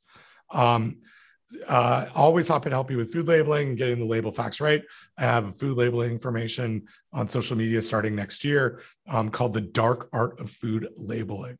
So cool. yeah, yeah. So that was good. I mean, good additional um, information. I think our our conversation in that episode was you know certainly around the regulatory aspect but also what should the company be doing what right like not just what are they required to do so but thanks to the listener um uh, uh about follow up on on that that was that was really really insightful and i look forward to getting a really good um snarky message from uh, from the show mickey um from deep, deep retired fed uh, who who has sent us a couple of really great um, um, uh, messages recently about Food Safety Talk 245, where we talked about uh, roosters. And in 249, mm-hmm. he said, um, try listening at half speed. You sound either drunk or high. I'm going with high. so, um, how about we go to, um, I think there's another piece of feedback here. Yeah, I'm, so this was great feedback about the dark art of food labeling. I'm and there, of course, it's it's doesn't exist. The site doesn't exist yet, and so there's no way to link to it. I, I feel bad that we can't can't find a way to promote this person. But I guess anyway, uh, uh, if you're listening, uh, and you might be, although it's that was a risky or not feedback, uh, by all means, reach out to us when your site launches, and we'd be happy to link to it and, and talk about it, and maybe even have you as a guest, assuming you don't have a publicist. Yeah. Um, Okay, so next bit of feedback uh, comes to us from um, friend of the show, somebody who listens uh, and has sent us a lot of feedback. Um, and I think we had a name for this individual, so I can't remember what it was, but he did say that it's okay to, to share all details freely. So it's listener show John Kimball, and so he sent us a link to a paper about biofilms um, as it relates to um, SARS-CoV-2, which is a really cool read and something that we've added to the list of um, things that that we're looking at uh, as part of um, uh, our uh, Food CoviNet project. But he wrote this. I saw this and I thought I sent over a link because it raises an interesting idea that I hadn't considered. COVID 19 or um, you know, SARS CoV 2 or other viruses being harbored within bacterial biofilms in a facility. Food facilities staff often only perform environmental swabs for a few specific pathogens. For example, I've commonly seen swabs for Listeria and Salmonella. So there's a potential for other organisms to develop biofilm and go undetected, leading to the harborage of pathogenic viruses within the film. I guess I'm just surprised it hadn't occurred to me before, and it makes me think about environmental risks in a new way.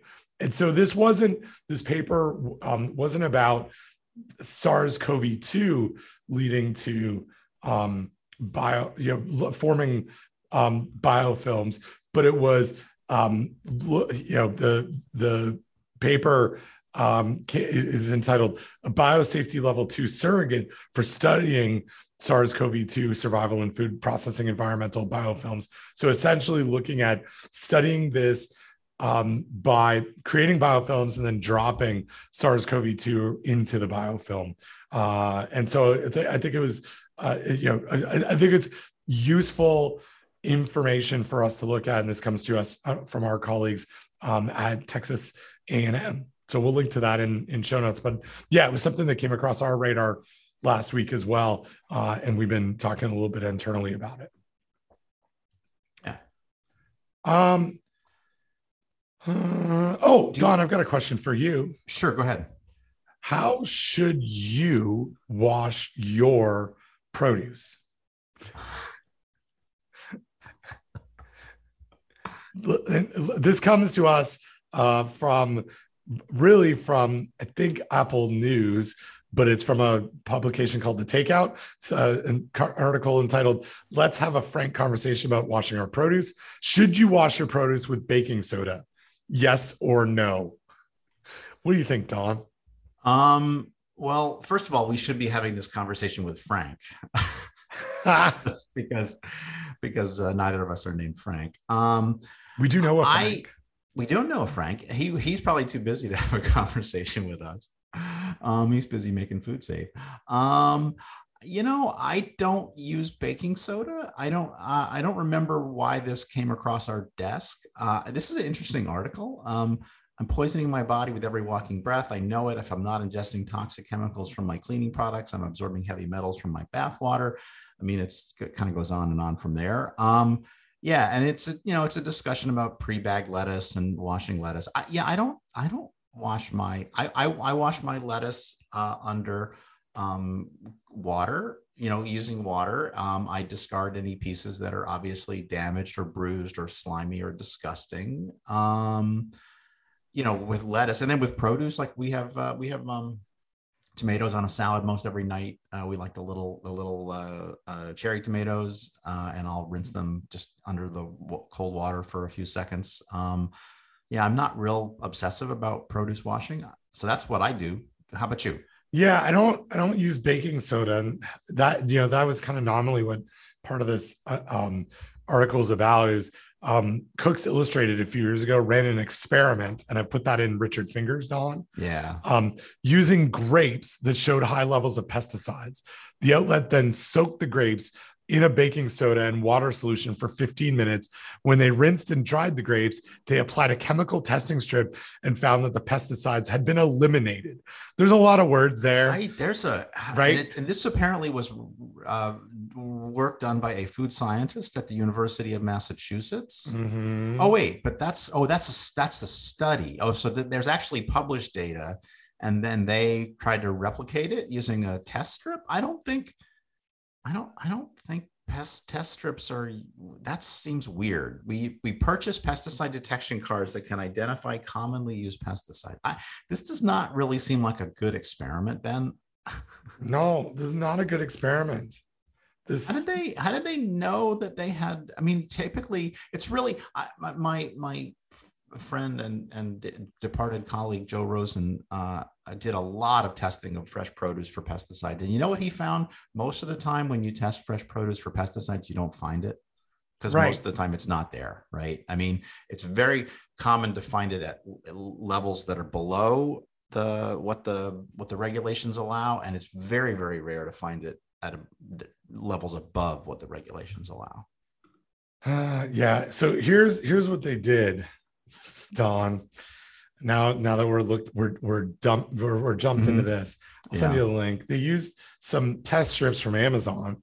Oh, that, well, that's what I always do. Yeah, pe- pesticide test strips by Rinnaco Bio, pesticide test kit, pesticide testing equipment, home use, science fair projects, vegetables, fruits, marijuana, 20 tests. Okay. A lot of words there. A lot of, yeah, lot of interesting lot of, words. Yeah. uh, yeah.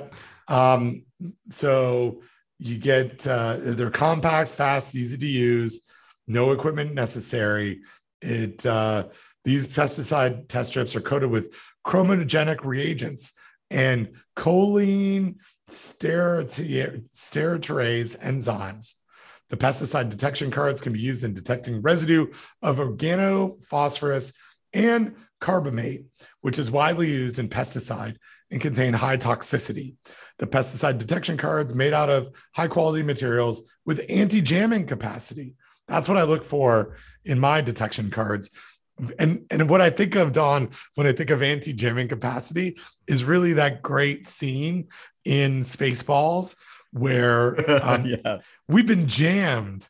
Um, strawberry, I think, uh, it can be used independently without equipment or reagents.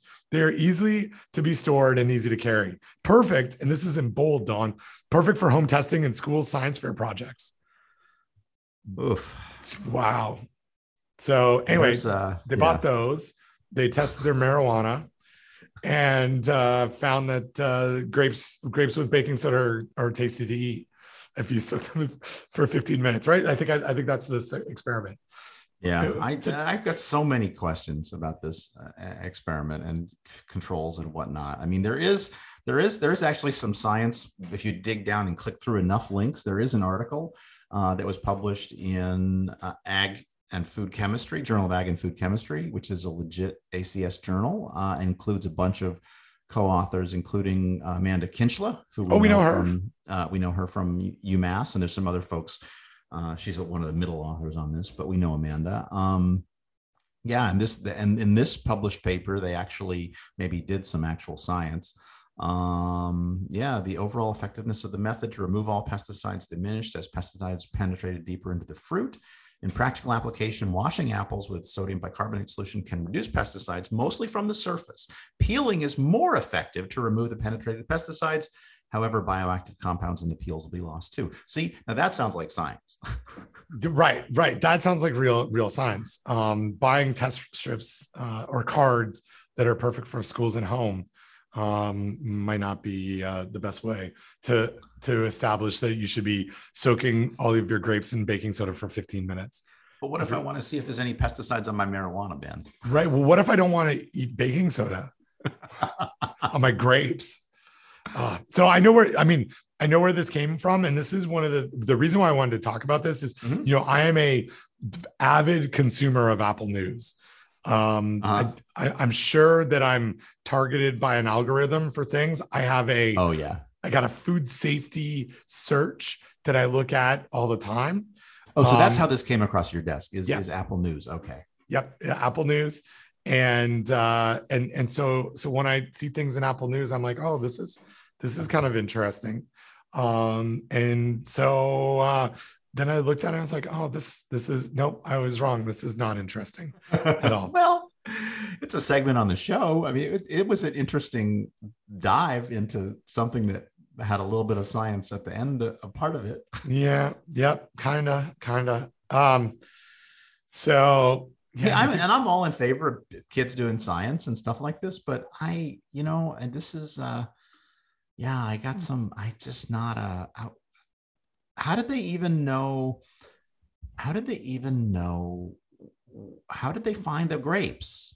How did they know they were highly For contaminated? Our experiments, we chose grapes that were, yeah, which are among the dirty dozen. Okay. Oh. We used the cards to confirm that there were indeed pesticides on the surface of grapes. Okay. We submerged some grapes in baking soda, set a timer. Okay. We, we tried other cleaning methods, swirling them in the solution, rinsing under cold water, soaking in a vinegar solution. I mean, it is sort of sciency. Sort of. There were but, only two methods that turns the cards blue, indicating both were effective at removing pesticides.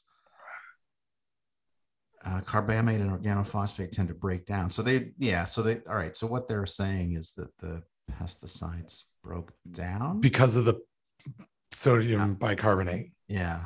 Yeah. yeah. Okay. You, you, could use lye too. lye is alkaline. Yeah. Uh, yeah. yeah. I'm not. Yeah, I'm just not. I, I mean, it's it's all right. It's sort of it's sciency ish. Yeah. yeah. I don't know. Yep. Yep. Yeah. They got they got properly labeled uh, experiment here. One percent baking soda. They they're pushing they're pushing the the fruit down underneath the water with the other thing. Yeah. In the picture. Yeah. It's uh. I mean, it's sciencey. Yeah. science. Science like, like truthiness. Truthiness. Yeah. Scienciness. Um so the other one that I got from Apple News that I just uh, texted you for our, for our links is uh, really this one's. I read this article for the pictures because the pictures were amazing. So this is an article that appeared in the Daily Mail. New food poisoning warning issued oh. for Australian homeowners, yes. and yes. the headline, clickbait, right? I thought outbreak, illnesses, something happened. But no, the warning really is that your fridges are um, your Australian homeowners have been urged to check their fridges over food poisoning fear.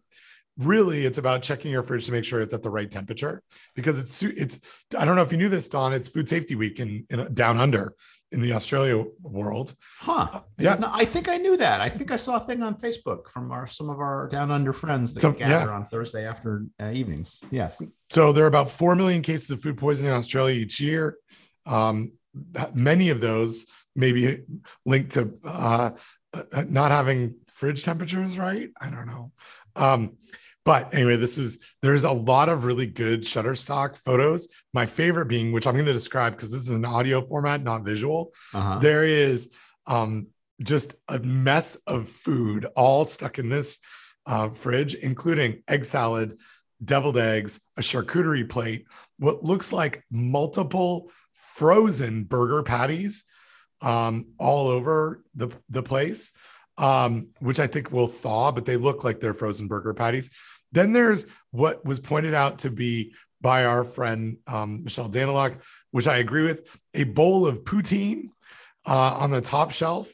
Uh, but it's just it's just a mess. And then my favorite my absolute favorite picture is another picture further down with the caption the food safety information council reported there are 4.1 million cases of food poisoning in australia each year. And the stock image is a, is a woman who has opened up her empty fridge and is holding what appears to be a, a tupperware container full of water but she's holding her nose like it smells really bad. And so i thought that was one of the best uses of shutterstock um, I, Getty Images, uh, iStock photos. Uh, but anyway, so yeah, food poisoning. I wouldn't say if I'm worried about foodborne illness in the home, I wouldn't say that fridge temperature was the top of my list of something. It's a it can be a factor, but it's not at the top of my list of things that I would talk to people about. I would say using a thermometer is right. Yeah. Well, yeah, I mean, certainly, I think certainly it's a good idea to have your fridge cold. Um, the other thing I would recommend once your fridge is down to the proper temperature, another relatively good piece of food safety advice would be to cover any foods that are in that fridge. Like, for example, that charcuterie plate that is sitting underneath those frozen uh, slacking out burgers that are in plastic. That's a yeah, that's bad. And well, and, and actually, there's some burgers sitting next to that charcuterie plate that are kind of leaned up against it. yep. Not good. I'm I'm I'm thinking there's some issues there. Some yeah. potential cross contamination issues there. And why are why are the shelf stable Dole fruit cups in the back of the fridge? Those can just go in the pantry. Yep. Yep. There's a lot uh, of bottled water in that fridge. A lot of a lot of eggs, a lot, lot of egg products, the egg salad, um, deviled eggs, both of which, which we did have a conversation about, both of which I would not eat, not be, and also, gosh, how smelly is your? Maybe that's why she's holding her nose, is because as soon as she opens up her fridge, it smells like eggs. Oh no, it's a different fridge. Different fridge. Yeah. And I'll, I'll say there is there are some things in this person's fridge. It looks like maybe that same charcuterie plate. You're right. Maybe a, that is. got a, a, big bowl of lettuce or bowl oh, of lettuce, grapes, bottle grapes? of red maybe wine. Grapes some grapes. Maybe those are the baking soda grapes. Um, yeah. Anyway, good, good, good laugh from uh, Apple News food safety searches. Um, so, yeah, I find it really interesting that what comes up in the tag of food safety in this, like that's part of the reason why I've been um, following this is to see you know, what Apple's going to tell you. You say you're interested in food safety. What does Apple think that you want to see? Yeah, and what they say is British pies to be banned from EU unless ingredients come from approved farms. New star rating in Dubai will honor restaurants for sustainable practices. Um, but there was a really good article that I that I actually got elsewhere. It was published last week um, in Popular Science. Um, entitled How Do You Track a Salmonella Outbreak? A data journalist followed the DNA trail to slaughterhouses. And I won't go into too much detail on this. We'll link to it in show notes, but I thought yeah. it was a good, well presented article yeah. about microbial, um, well, about sort of whole genome sequencing and and how NCBI works um, in trying to find lineage of of pathogens um, that in an in an outbreak investigation. So but my favorite part of this article is PFGE is dead. Long live WGS. And I don't know, Don, that might be on the back of the 2022 Food Safety Talk t-shirts. Yes. I, I, I thought it was a good, it's a, it's a nice line. PFGE is dead. Long live WGS. I like that. Yeah. Um, so yeah, what else? You know, I think we went through all of our feedback. Is there anything else you wanted to talk about? No, I think I think I'm good. Unless there's something else you want to talk about. No, I'm I'm good too. I think uh I think that's I think that's a show. We're we're uh we're this this one I can promise you, Don. I did record it. Um, I, I can see that. I can yes, see it's recording. It says, it's recording. So we did we did it in one take. Now we did we did we were a little bit fast and loose because we we started you started it and then I think maybe did you turn off the recording and then you turn it back on or something?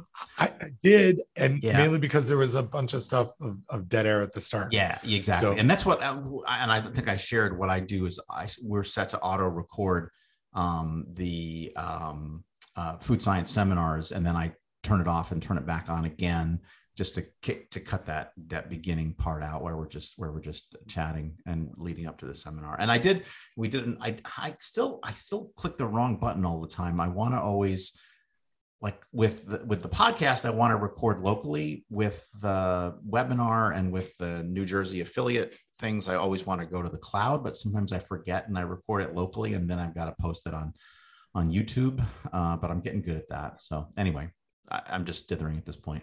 no, it's this is this is all good. It's all it's all fodder for the for the uh, podcast uh, um, community. uh, all right. Um, well, I think this is where I awkwardly say goodbye. So Bye. This this has been another episode of Food Safety Talk. Uh, if you want to follow us, you can listen to the other podcast where we do an outro. Where we do an actual outro. Yeah. If you're here, if you've gotten this far, you know what you're here for. So you don't need to find us anywhere else. Um, and and I don't like like some of the podcasts that we listen to. We mentioned, you know, every podcast is some listeners' first show. I don't think this is anybody's first show, but it, I think they if they if they're here, they they've found us before, you know, or maybe I don't know, maybe that is someone's first show. If it's your first show, send us an email. Send us a yeah. We'll read it on the air, unless you're a publicist. Yeah, yeah, exactly. Unless you're uh, our dog. All right. Bye. Bye.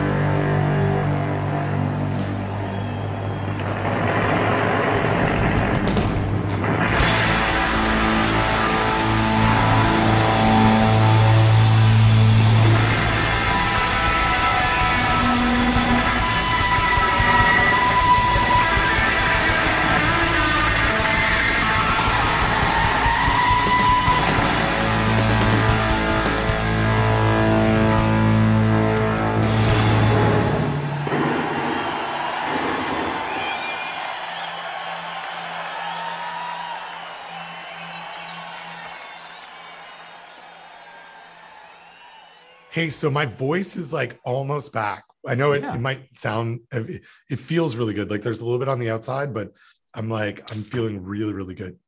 So I can't sing like I used to yet. Um, but, but it's, but it's good for podcasting. It's my moneymaker, Don. Uh-huh. all the, all the non-money we make on the podcast. Um, perfect. So I'm going to try and turn this one around so we get it out next week before, if that's okay. Thanksgiving. Yeah. Sure. Yeah. yeah. Whatever. Whatever. It's fine. Um. All right. So let's look at. Could you do the week of just um, the 29th of November, but more specifically, could you do December 2nd? I could, but uh, in the morning. Yeah. Could you do between 8 30 and 11? Yeah, sure. Okay. What time would be? I have a meeting that's going to end at 8 30. Do you want to just schedule for nine? Go. Let's we'll, do nine. Yeah. yeah. Perfect. Yeah. Nine to 11 works quite well for me. Awesome. Good. Generally. That's, it's going to be 260, 251. I think we just I, I almost oh. went 250 to 60. We're only we're counting by tens, but we just we just recorded our our, our sesquicentennial. Oh man, episode, and we didn't even mention it. I think that's what it is, right? 250. Yeah. Um, 250 year anniversary. Oh. 150 is sesquicentennial. This is the semi quincentennial. We're just we're learning words. 50 years anniversary called Semi quincentennial, Ses- sesquicentennial. sesquicentennial, or quarter millennial. Ooh, nice. This is we're doing this in preparation of the United States semi quincentennial or sesquicentennial of July 4th, 2026. Semi quincentennial bicenquinquagrenary. Oh, like quarter min- quarter millennials best. That's the or or or, or sesquicentennial. Those two are easy to read. I don't know what that that Princeton University one is. Look at that. That's oh, so weird. So so weird. Anyway, 250 years. Cool. 250 we'll, we'll episodes. link to we'll link to the Wikipedia article on anniversary. Yeah. I remember the word sesquicentennial Oh, I do too. Yeah. because now is that Mhm. was that the 200 and no it was 150 years. 150. so what what did you celebrate that was 150 years se- se- sesquicentennial so i, I don't had know. Maybe I'm just imagining things. Oh, you know, I'm thinking of bicentennial, ah and we'll Well- link we'll link to that great Loudon Wainwright song. well so toronto's sesquicentennial was when i was a like a grade student or an elementary student. It was like 150 years of the city of toronto. I remember like we all did something like release balloons that that killed turtles to celebrate the 150 years of the city of toronto. It was march i found it march 4th 1984 i i was there don. This uh the, the and i for whatever reason that word is stuck in my head um for since march 4th since i was uh almost five years old six years old Wow. So, Toronto sesquicentennial. i just sent you a link to it Oh, you did. Oh, thanks. Yeah, it was in a link of the Toronto Sun. Oh, look, this is this is phenomenal. This is uh, written by Mark Filey in 2014. As with most people, I have a number of special events that will always stay embedded in my memory. The first, of course, is my wedding day. The next is my classic turquoise and white 1955 Pontiac Laurentian when it arrived in the driveway. Um, it was a birthday present for my wife. But then the third, as we go down, um, uh, oh well no I, I don't know. It was about the sesquicentennial i remember that day. It wasn't was- i guess he, he remembered it because of uh, happy birthday toronto. Look at that. There was a nice nice picture of a streetcar that was painted for the sesquicentennial Well, I remember America's bicentennial, uh, and then I also remember later hearing Loudon Wainwright's amazing song uh, "Bicentennial," which again we're we, will- we are linking to. So there's going to be after show show notes for this one, folks. Yeah. Um, otherwise, we because we didn't we didn't know it was our sesquicentennial or whatever. so loudon wainwright are you talking about loudon wainwright the third Wait, Loudon Wainwright the third, yes. So fun, fun Loudon Rain, Wainwright the third um, stuff. He was born here in Chapel Hill, or not here in Raleigh. Oh. So there's like a yeah, like a real connection. Also, he um like his son Rufus Wainwright, yeah, um, phen- like yeah, Ruf- phenomenal. Rufus, he has he, he has he has a Loudon has a song called uh, "Rufus is a Tit Man," um, which uh, actually turns out uh, is, is not the case. He's not, yes, but it was But referring to he was his young, uh, he was breastfeeding. Yeah. yeah. So, but he, um, one of his are, um, so he toured with Sloan, just to Hmm. bring it always back to to Sloan. One of the, I, I saw him perform like four times on that tour, and uh, there's a Sloan song on Between the Bridges called um, something about um, poor boy, take good care of the poor poor boy. That is about uh, Rufus Wainwright. Well, how about that? Yeah, but anyway, Loudon Wainwright was also in um, a, a show that I really, really liked. Uh, that Oh, uh, yeah. what, what was it called? But It was from uh, where, where is it? Um, it was from from Judd Apatow. And yeah, I know. I know the show you're thinking of. I I never watched. Undeclared. Ah, yeah. Yeah. Yeah. So he was he was the dad in Undeclared. So anyway, North Carolina, Sloan, undeclared, bicentennial. Good job, Loudon Wainwright the third. Never, never saw him, but I'd love to see him. Oh see him yeah, I saw him. Uh, yeah, he's he's great. I, I saw him when I was in college. My friend Mark Booth, who probably doesn't listen to the show, was from Rhode Island, and I, Rhode Island features in a lot of Loudon Wainwright songs. For whatever reason, I'm not sure why. Maybe he had family there, um, or maybe maybe that's I'm just conflating them in the head. We saw him in Rhode Island, I think. Um, and then Kristen and I saw him at one point later at a library, a public library here in uh, New Jersey. Yeah, he's Huh. he's great, very prolific. Yeah, very cool. All right, we'll check it out. All right, Well, well, yep. Good. Okay. Well, Right. I will. Uh, I don't know. I'm just like reading Loudon Wainwright's uh, Wikipedia page now. Is what we what we he's do. a really interesting guy. yeah, yeah. He was. Um, I'm gonna maybe I'm gonna download some of his stuff and listen to it. Yeah, I I, I really I, I have a bunch of his stuff, and I don't listen to it often enough. Um, it's because it's always good. It's very catchy. He saw Bob Dylan at the Newport Music Festival in 1963, and that's why he became a um, a. Uh, this is according to the Wikipedia page. Uh, that's how he how he became a folk singer. When we we've talked about he's he has a wonderful song called "My Biggest Fan." Yes. Um, there's Bob and there's Neil and there's me, but he's Yeah. my biggest fan. yes. So, yeah. So good. All right. Well, sounds sounds. I'm, I'm gonna go now. I'm in. I'm. Okay. Loudon Snowden Wainwright the third. Uh, I don't think that's right. that's what it says. Loudon Snowden Wainwright the third. Is that really his, his middle name? Really? Snowden? Yeah, and he is Oh, a I- he, he is a great great. His great great grandfather was the politician and dip, diplomat A. Loudon Snowden. Oh, Archibald I wonder, I Loudon wonder if it's any relation relation to the other Snowden dude. I don't, I don't know. He was politically Snowden was a Democrat until he switched into a, being a Republican. he was a chief coiner at the Philadelphia Mint. Look at this guy. Man, I don't have anybody in my lineage that has a cool Wikipedia page like this. Yeah, the closest thing I've got is my uh, third cousin married someone who's sort of half related to uh, Stan. Uh, um, Stan, not Stan Lee. Stan Lee? No, no, the other Stan, not Stan Bailey. Stan, Stan, um, Canadian. Lee uh, the, the guy in Kiss? no, Paul Stanley? Paul Stanley, Canadian folk singer. How do I not remember this?